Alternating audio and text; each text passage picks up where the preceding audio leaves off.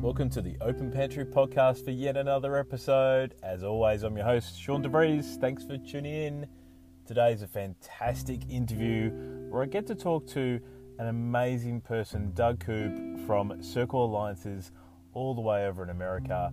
Now, this is just a fantastic podcast because Doug works with some of the biggest and most up and coming food brands in America and he's on the point of scaling his brand to make it even better. And this podcast just goes into the great amount of experience this man has had in scaling businesses. So I think you're going to get a lot from it if you're in that mode. Hope you enjoy it. Pantry podcast for yet another episode. So great to have you on board. I'm your host, as always, Sean DeVries. It is fantastic to meet my new best friend, the founder of Circle Alliances, Doug Koob. Hello, Doug. How are you? Hey, Sean. I'm doing fantastic. Happy Monday to you. Well, and happy Tuesday over here in Australia. Um, absolutely fantastic to have you on board. Now, um, I I got wind of what you were doing with um, by my one of my best friends, Kim Tuvey, uh, who came over and saw you. Uh, I think I think this year in 2019 um, and had a chat to you about what's going on in the in the California scene, especially in regards to food. But do you want to give the audience just a bit of a breakdown of sort of how you started out in the hospitality industry and what Circle Alliance is all about? Absolutely. So um, I'm originally from Seattle, Washington. Mm-hmm. Um, and I went to college just north of there, right on the Canadian border, up close to Vancouver in a town called Bellingham. Okay. Um, and I graduated from from college, from university, and then some of my friends from from university wanted to backpack across Europe. Mm-hmm. Um, and I didn't have any money and uh, couldn't afford to take the trip with them for the summer. So right. I got a part time job in addition to the full time job I had. And the part time job was working for a small little company at the time that had less than 100 stores, and the name of that company was Starbucks. wow. How cool. Okay. So I walked into a Starbucks and asked for a job for four months to pay for my trip to Europe, and I stayed at Starbucks 23 years. Wow. Okay. Isn't it amazing how things like that happen and um, you just walk you walk into those positions without even knowing it and without even knowing what kind of brand that brand then becomes. Um, in hindsight, it's quite amazing. It was really amazing, and um, no one really knew who Starbucks was. I live I lived just about outside of Seattle, and it was just growing north of Seattle, and had not grown to you know much outside of the Pacific Northwest, and mm-hmm. um, so um, everyone was kind of um, interested as to why I would pick a, a coffee shop that was charging a lot of money for coffee at that day. Yes, and that was in the in the early '90s, and um, but it obviously turned out great, and I had an opportunity to um, spend a couple decades at Starbucks, and it yeah. was, you know, obviously before the IPO and mm. um, and before you know the big growth of the company, and so I had an opportunity to get to meet a lot of, of the executives in the early days, and um, yes you know grow with the company in lots of ways over those 23 years. Can you, what did you what did you start out doing at starbucks when you when you first sort of started? So i was a barista working in the stores um, just nights and weekends to pay for that trip in addition mm-hmm. to my other full-time job. And so i started out as a part-time barista uh-huh. doing about uh, 15 hours a week. And um, then that led to um, a corporate position. Um, and in those days um, I, you know, um, they were they were just starting out with the restaurant division. Yes. And so I was one of the um, early reps, sales reps in the restaurant division, which um, is the is the division that ultimately they called branded solutions or channel development. Okay. Um, and that division um, included um, licensing, franchising, food service, office coffee, consumer products um, so it was everything that was outside the walls of of a company owned and operated Starbucks store. Yes. Um, and that's the division that Starbucks um, just did a transaction with Nestle for last summer um, mm-hmm. for about seven billion dollars. Yes, absolutely enormous acquisition. Um, let's go. Let's go back to those those nineties working in Starbucks and under hundred stores. Like, what what can you remember about the systems and processes at that time, um, and how they sort of obviously you're with Starbucks for such a long time, but like how they sort of grew through? Was it is it just it must be just unrecognizable from what it was? Yeah, you know it. It all started with you know, a mission statement to to be you know the most well known and respected specialty coffee company in the Pacific Northwest. Right. Um, and so at those days, people really didn't know um, who the company was, and so we had a, a small goal, you know, just to have for brand awareness and to serve quality coffee outside the walls of those 75 Starbucks stores. Yes. Um, and then the mission statement and the purpose of the company gradually evolved and changed several times um, over those years. And and now you know the mission statement for Starbucks is all about inspiring and nurturing the human spirit. Mm. Very much about um, its people, isn't it? Really. Absolutely, very mm. a very people forward focused culture and company and brand. Do you have any idea about why they had such a lofty ambition from the early outset of the brand? Like, is that is that something that was driven by uh, by the founder, or, or how did that sort of come about? Do you know? Yeah, I think Howard Schultz, um, who you know really really stewarded the company through most of its growth, mm-hmm. um, had those aspirations. And if you read his books, I think he does a really nice job of of telling the story, but he went on a trip to Milan and saw the coffee bars in Italy and came back and said, someone should do this in America.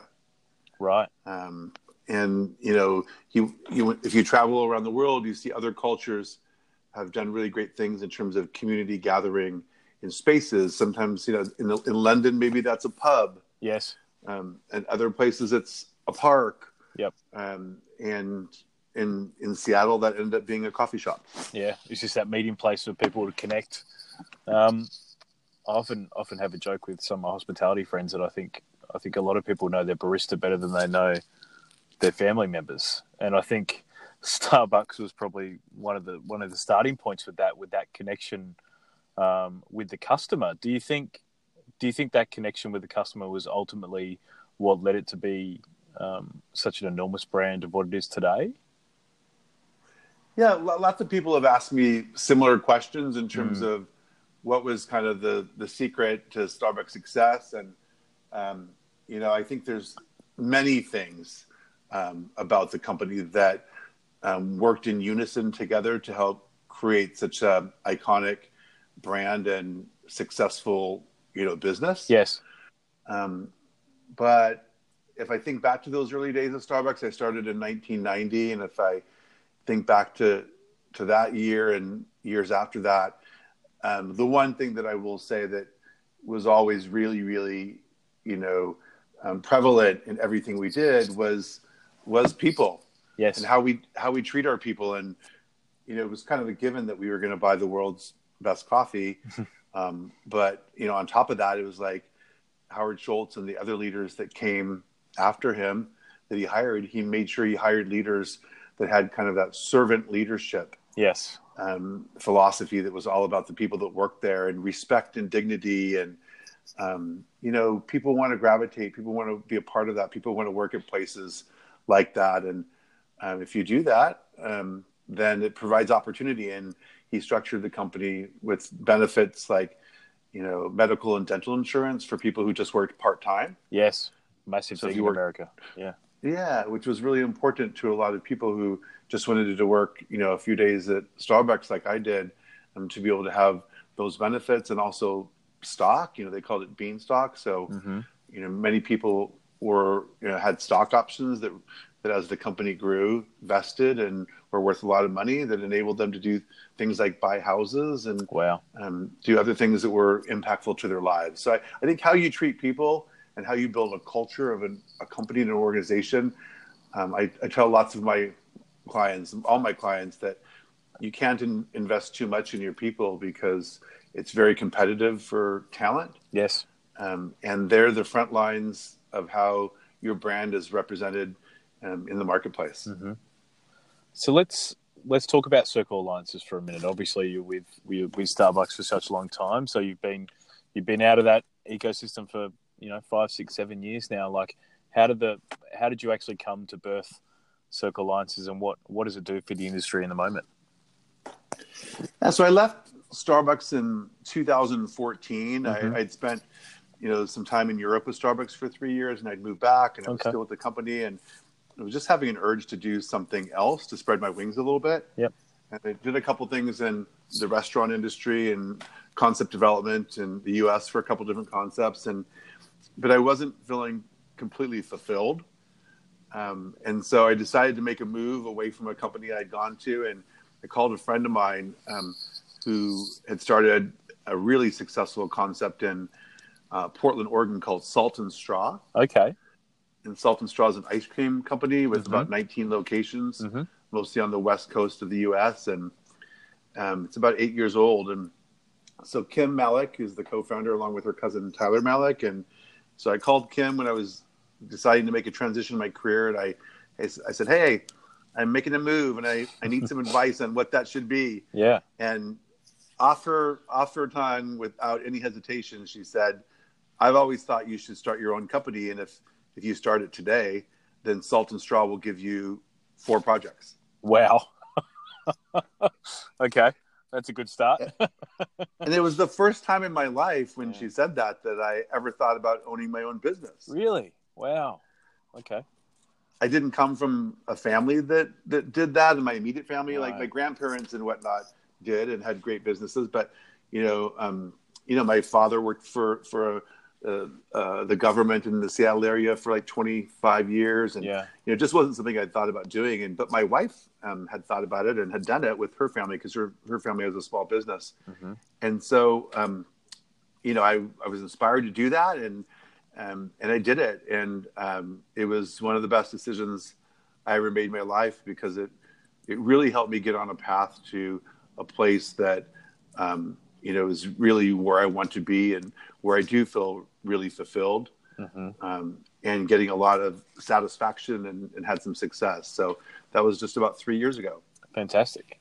And and what have you what have you found since you've delved into sort of so many of other people's either uh, new startups or existing businesses that you've you've gone wow I didn't realize that was a that was a thing that was happening in the in the in the industry and and that's something I can really add value to were were there a couple of things that you can sort of you see as standouts in those in the in those areas I should say Yeah. So Circle Alliances is um, a consulting company that is focused on strategic planning and business development for emerging food and beverage brands and concepts. yes Um, and our purpose is to really help entrepreneurs realize their dreams. beautiful Um, and I've worked with 20, 21 or 22 brands maybe in the last three years. And, Mhm. um, you know, one of the things I've realized is, you know, the power of, of connection. Mhm. Um, and I've always considered myself a people connector. yes Um, and back to those values that were installed with me from Starbucks in the early 90s about the power of human connection hmm you know, I I didn't really realize until I left Starbucks and had worked at some other companies, um, and then started my own consulting company. I didn't really realize that not every entrepreneur that's trying to realize their dreams hmm has all those connections. yeah good point I, I, I kind of just assumed because my career path and my journey yes had been that I, you know, I had a really unique special opportunity with a company like Starbucks for a couple of decades. Mhm. And I got to meet a lot of great people and collect all these great personal and professional friends and colleagues.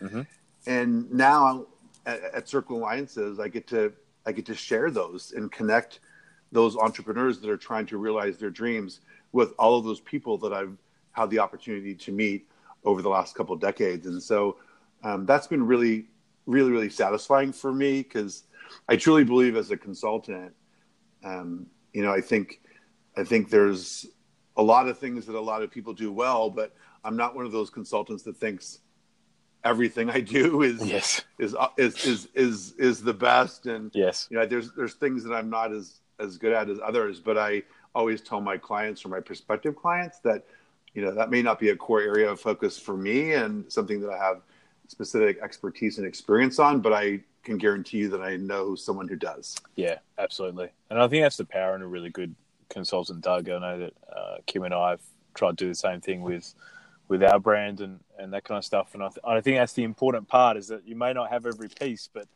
but hopefully you can you can bring every piece to their puzzle, and, and that's the most important thing. What do you what do you think strategy is playing a role in hospitality venues um, at the moment? And the reason I ask that question is because with the advent of social media, sort of in the last eight to ten years, a lot of hospitality brands have come onto the scene that maybe wouldn't have got the notoriety um, as before because they have a really good brand image, they have a really good product that that um, that photographs extremely well, videos extremely well, that do great content. Where do you think the strategy is sitting behind these concepts in where you're working to in America? Specifically for social media or just in gen- general for strategy? Just in general for strategy. You know, I um, think it's a great question, and there's there's you know three words that I, I use probably in most every conversation with a client when I'm consulting, mm-hmm. and those three words are plan, prioritize, and have some discipline. Yes, mm-hmm. and you know if you start with plan, you know I think a lot of entrepreneurs that have an idea um, and create a product or create a brand or create a concept. You know, some of them are, are, are planners. Some of them have a lot of implement a lot of strategy, but others that's not their core competency. Yes. Um, and I think the best leaders, and, and this was something I definitely learned from Starbucks, is that you know it really it really is about collecting people and building a team and finding people that are better at some things than than you are. Yes, um, most definitely. And, I, and I, you know, if you're not a planner, if you're not a strategy person, and you're an entrepreneur, you just happen to have had a great idea, and you know, hopefully you're you're finding someone on your team, or you're finding a good consultant or a coach or something that can help build some strategy. And so, you know, starting with a plan is really, really important. And I, you know, I read a really great book, um, and I've used this book um, with you know a lot of clients, and it's um, scaling up. Um, okay. And it's called "How a Few Companies Make It and Why the Rest Don't." Okay. Um, and it's by a group called um, Gazelles, and the the author is Verne Harnish. Um, okay. But I highly recommend that book. It's a really easy read, and you know it's really simple things that are in the book. But mm-hmm. the clients that I've used the structure in there, you know, the ones that have been it's been the most successful with are the ones that the things that are in the book are just things that they they didn't have a starting point. Mm-hmm. They didn't know mm-hmm. where to start with, you know, in terms of building a plan. And so, I think I think you know finding resources like that and connecting with people um, who can help help you be a you know be as focused as possible is really important. And you know the prioritization that comes with building a brand and a concept um, for an emerging brand and emerging company you know there's lots and lots of things to do and it's so important to make sure that you're you're prioritizing what what you do and when you do it. Yeah um, and then definitely. and then back to that third word of discipline you know really being disciplined about where you put your energy because um, you know there's things that that you need to say no to at times that maybe seem like a big idea and seem like you know will give you a lot of momentum in your business but maybe at that particular time it's not the right thing to do. So I think all of that can be built into a strategy, and it's super super important. Do you think? Do you think, Doug, that um, um, obviously we both know that that hospitality is such an emo- emotionally charged industry, um, and a lot of the time people aren't probably thinking with their they may be thinking with their heart more than their head, right? Do you think that's the biggest challenge for someone who's uh, within one venue and just looking to maybe branch out that they can't sort of plan effectively themselves because they're in amongst every single part of their business? Great question. Um, I, I think there's certainly examples of that. Mm. Um, and I, you know, I think one of the things as I've worked with these founders of these emerging brands and concepts um, is that some of them, the idea that they originally had, you know, they they're not able to flex and and maneuver and and and go in a different direction and look at things maybe differently a few years down the line. Yes. Um, and I think the, the the entrepreneurs that I'm working with that are the most successful are the ones that are really nimble. Yes. Um, and they look at they look at their business and how it changes. And I I think as we sit here in 2019, um, I don't think it's too hard to to find countless examples of how business is changing. Mm. Um, and I, I live right in the middle of Silicon Valley, Wow. um, Mhm. and the land of innovation, as many call it. Yes. And I see that every single day. Mm. Um, and so I think, um, I think, you know, you got you have to be open to change. And I think the speed of business and the, the role of technology and um, all the things, the mobile world we're living in. And I look at how Amazon is changing the landscape of retail in the United States right now. Most definitely. These Yeah. are these are massive changes that you have to be nimble. You have to be able to look at your business differently from month to month, quarter to quarter, year to year to year. Yes. Um, and if you're not an entrepreneur who can do that, then you better better surround yourself with people on your team that can. Yeah, totally agree. Do you think do you think that finance is playing a role at the moment in stopping some progression um, and evolution in the hospitality industry in America? Because I think it's starting to bite here in Australia, and I was just curious what the landscape's like over there. For you know the economy, Yeah, yeah, you know I think um, I think this is a America's a really big country, Mm. um, and I, I I think it would de- it really depends on where you're at. sure. um, you know, I most of my clients are on the West Coast. I do travel to uh, the East Coast a bit. I was in New York all of last week, um, but mo- you know, generally where my business is, the economy is still very robust, Right. Oh, that's good. um, and so we're seeing a lot of you know powerful powerful momentum in um, in food and beverage and in hospitality. But of course, you could go to other places in the United States that maybe I don't have clients or I don't travel to as much, where that's not quite the case. Yeah, for sure. Um, For sure. but the markets, you know, I'm generally in Seattle or Portland or Los Angeles Mhm. every week. Mhm.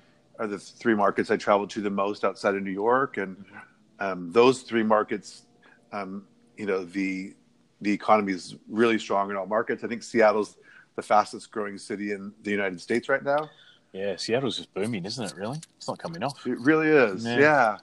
And Portland, you know, which is only a couple hundred miles down the road, is as well. And, and then Los Angeles, where I was yesterday, there's a lot going on. I'm in that market as well, with the 20 million people that live there and um, the dy- dynamic nature of the market. So Yes. uh, I, I think there's a lot of you know good momentum um, in in a lot of different markets in the U.S.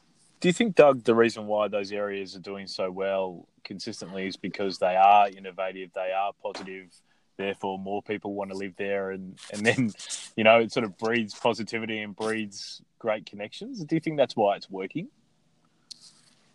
That's a great question. Um, I think it's, I think it works in different places for different reasons. Sure. Um, if I look at a market like Silicon Valley and San Francisco and Northern California, Mm. um, you know, over the years, it's it's it's branded itself as the land of innovation Yes, of course. and the land of technology. So, of course, lots of people gravitate here because they want to be a part of that. Yes. um, I'm working. One of my one of my um, clients is a company um, with two two guys from France. Wow. They went to the London School of Economics and you know worked in Europe, and then they moved to San Francisco to start a recruiting app. And um, so they gravitated here. They, they they came here to be a part of the innovation in San Francisco and Silicon Valley. Um, so so that's one that's one example. I think another example, Seattle. You know, Seattle um, has a lot going for it in terms of quality of life, hmm and it's a beautiful part of the country. Um, it attracts a lot of people who want to enjoy the great outdoors with the mountains and the water, Yep. um, and the proximity to, to Vancouver, British Columbia, in Canada, which is a spectacular city Yes. um, and all the things that go with an amazing you know wine industry in Washington and a craft beer and seafood and you know etc. So there's lots of things that the momentum in in Seattle. Um, you know, combined with all the technology from companies like Microsoft and obviously Amazon, Yes. um, and a lot of Fortune 500 companies like Boeing Mm-hmm. um, and Nordstrom and Starbucks, you know, is, is given that that region a, a lot of momentum. If I look at thirdly, if I look at Portland, Oregon, Mm-hmm. Portland's a smaller, much smaller market than San Francisco or Silicon Valley or or Seattle, um, but the momentum in food and beverage, specifically in Portland, is all about collaboration because the region. You know, the greater Portland area doesn't have a lot of those Fortune 500 heavyweights. Yeah, of course. So they need to lean on each other in order to get things done better. Exactly, Mm. and so you'll you find restaurateurs and um, you know people in the industry doing a lot of collaborations with brands and shops and shops and you know telling stories with different products in ice cream or Mhm. you know different different types of, of food and beverage products. So I think I think the to answer your question, John, I think it really depends on on the region. Mm-hmm. Fair enough. Doug, now we're seeing a resurgence of obviously the vegan industry coming through and, and these different kind of meats. Why do you think that's all of a sudden starting to pop? Because vegetarians and vegans have been around for a long period of time, and now it seems that people who, who don't pronounce to be vegans or vegetarians are now eating these kind of substitute meats. Do you have any idea of why that's why that's happening? I would say, you know, if I look at the eight years I've been back in the U.S., I, I lived abroad in the Netherlands for three years with Starbucks, and then we moved back to the country. It's been a pretty remarkable shift um, with Americans um, with, you know, two things. Um, one is just general health and wellness, Mm-hmm. And then the other is, you know, sustainability. Yes. Um, and I think Americans, those two things are, are much more top of mind than they ever were before. Sure. Um, and I think, you know, even beyond the meatless meat category, there's lots of examples in, you know, a Whole Foods grocery store Mm-hmm. um, or in restaurant menus Mm-hmm. or in shopping experiences um, and or in things that are, can be delivered or there's so many examples in america of things that have, have changed dramatically but again i think it gets back to americans are trying to a live more health and wellness friendly lifestyles Yes.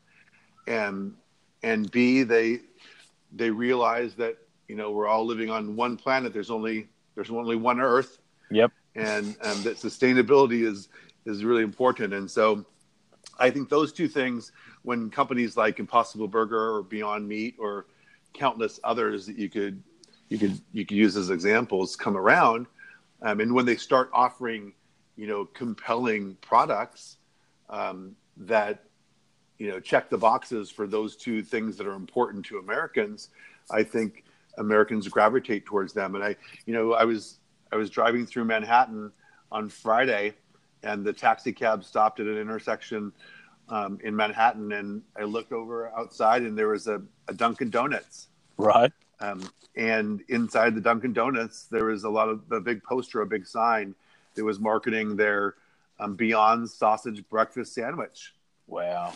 and it was a Beyond Meat, you know, breakfast sandwich at a at a Dunkin' Donuts. Wow.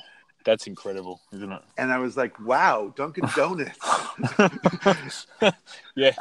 who would know who would have known they would have cared, Doug? Like that's, that's exactly. you know? I mean, if, if that's not appealing to the masses, yes. then then I don't know what is. yeah. Okay. That that that definitely means for me it is mainstream. So there you go. There you go. Yeah. You just you just touched a tiny bit on delivery there. Like I was going to ask you about the delivery landscape in America. It's um, uh, there's is either a hard or fast. You either have a very um, a very two different very very different views of what the delivery landscape here is in, in Australia. You either love it as a restaurant owner or you hate it as a restaurant owner. Um, where is the American scene sort of sitting from talking to your clients? What are they feeling about it? Yeah, um, it's a great question. It's a really timely question, and this is a question that um, I I answer and I have discussions about all the time. Yeah. Um, you know, I, I think the I think the story is still evolving. Mm. Um, and I think there's lots of players in the marketplace, and just like anything, you know, in, in business and in the markets, I think eventually there'll be a lot of consolidation. Yes. Um, and so I, but I think I think what's not going to change is that this generation and future generations, they're used to having everything at their fingertips, Yes. and they they have their Amazon Prime app on their phone, and if they want something delivered, they can actually get that delivered in some cases within an hour or two. Mm-hmm. um, you know, and and so I think that that's for big big products that normally you would have gone to a big department store for. Yes. And so I think that's training people to have things at their fingertips at the snap of a finger. And I think meals um, and food and beverage are are obviously going to be part of that. Mm-hmm. Um, same same example for transportation with Uber and Lyft Yes. um, and and the momentum these have in changing the landscape of transportation. And so I think whether it be DoorDash or Postmates or Uber Eats or you can name all the different services, I think that this this consumer I don't see I don't see that there's going to be any change to the momentum that with delivery. Mm-hmm.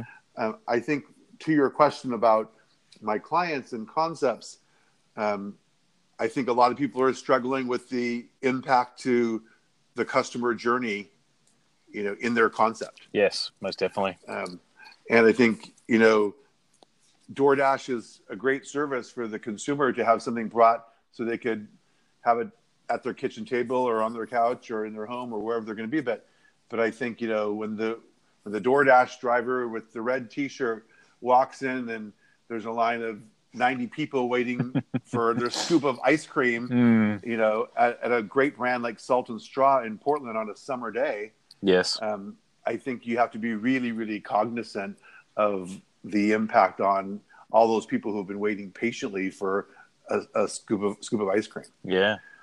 Um, I think there's lots of lots of examples about that. The experience is going to change, and I think I think there'll be you'll, you're going to find um, a lot of brands that you're already seeing it.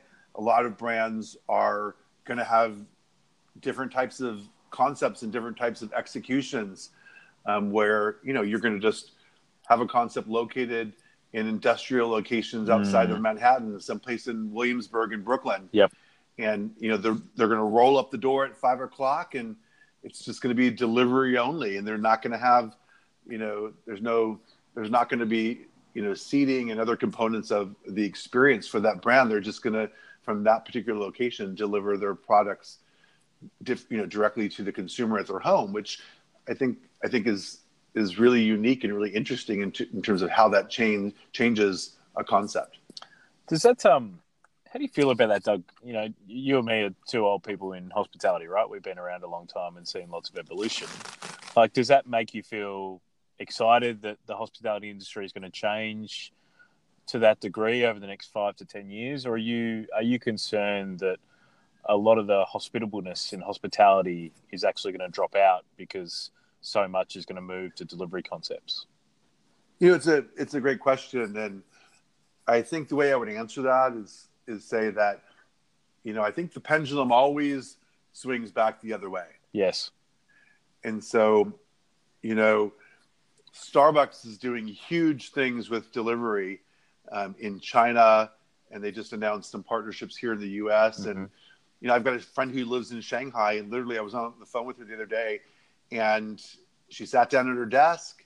She ordered the drink on her app at from Starbucks in Shanghai, and you know, literally a couple minutes later, the drink ended up at her desk in her office while I was on the phone with her Wow. and and that's a great example of you know if somebody you know wants something instantaneously it can be delivered you know right to them in their office or their home or whatever but at the same at the same time you could go to the new starbucks roastery in shanghai which is you know uh, you know an incredible experience that Mm. starbucks has built where they're roasting coffee and showing you you know all the different types of new innovative products that starbucks has in the marketplace and so that's a, a great example of a brand you know serving their customer in both ways Yeah, absolutely. um, and I, I think you know with the pendulum example i used you know for all of us who want to have some things at certain day parts or certain times in our lives instantaneous,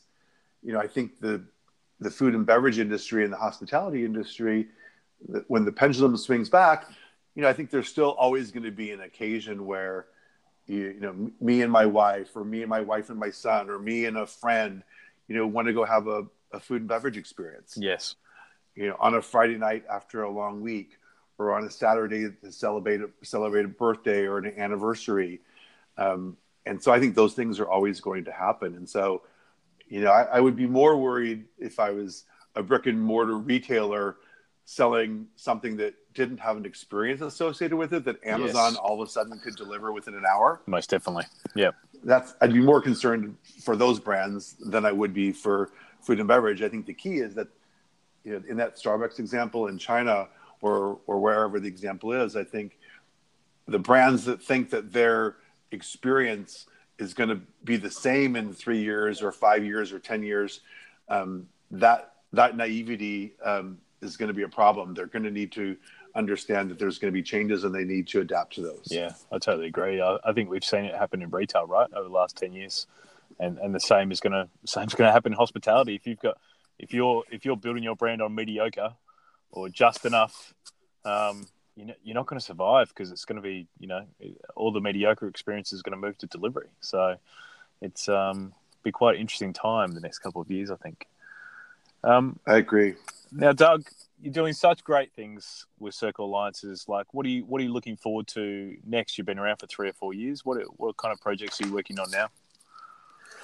You know, um, I'm in my yeah, I'm in my third year, and I'm looking at year number four. And I mm-hmm. just had this conversation with a friend actually from Sydney, right? Um, who was in Manhattan for a conference mm-hmm.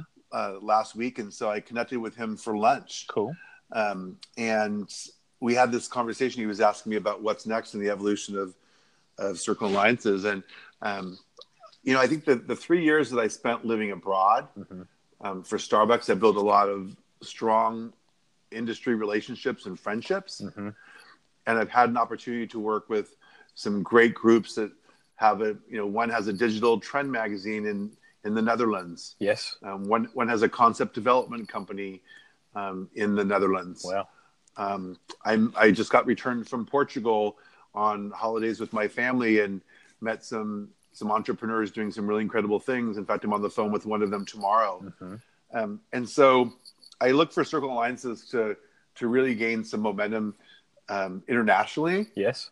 Wow. Um, and you know, you know, really do some things abroad, um, and kind of leverage those relationships and the experience I had abroad to to both bring American concepts to other markets. Yes. Um, and also bring concepts from Australia or Asia or Europe or um, you know South America, bring them to to the U.S. Yes. Wow. Sounds exciting times. Maybe we'll do some work together. We'd love that. I would absolutely love that. Let's let's let's plan on that. Let's figure out some things that we can we can do both for Australia and America that uh, that will be beneficial to all of us. I would love to do that. I totally agree. Um, Doug, it's been great having a chat with you today. Thank you so much for your time. What's what's the best way that someone can find out about what you're doing? We have such uh, a lot of North American listeners, which are very valued to have.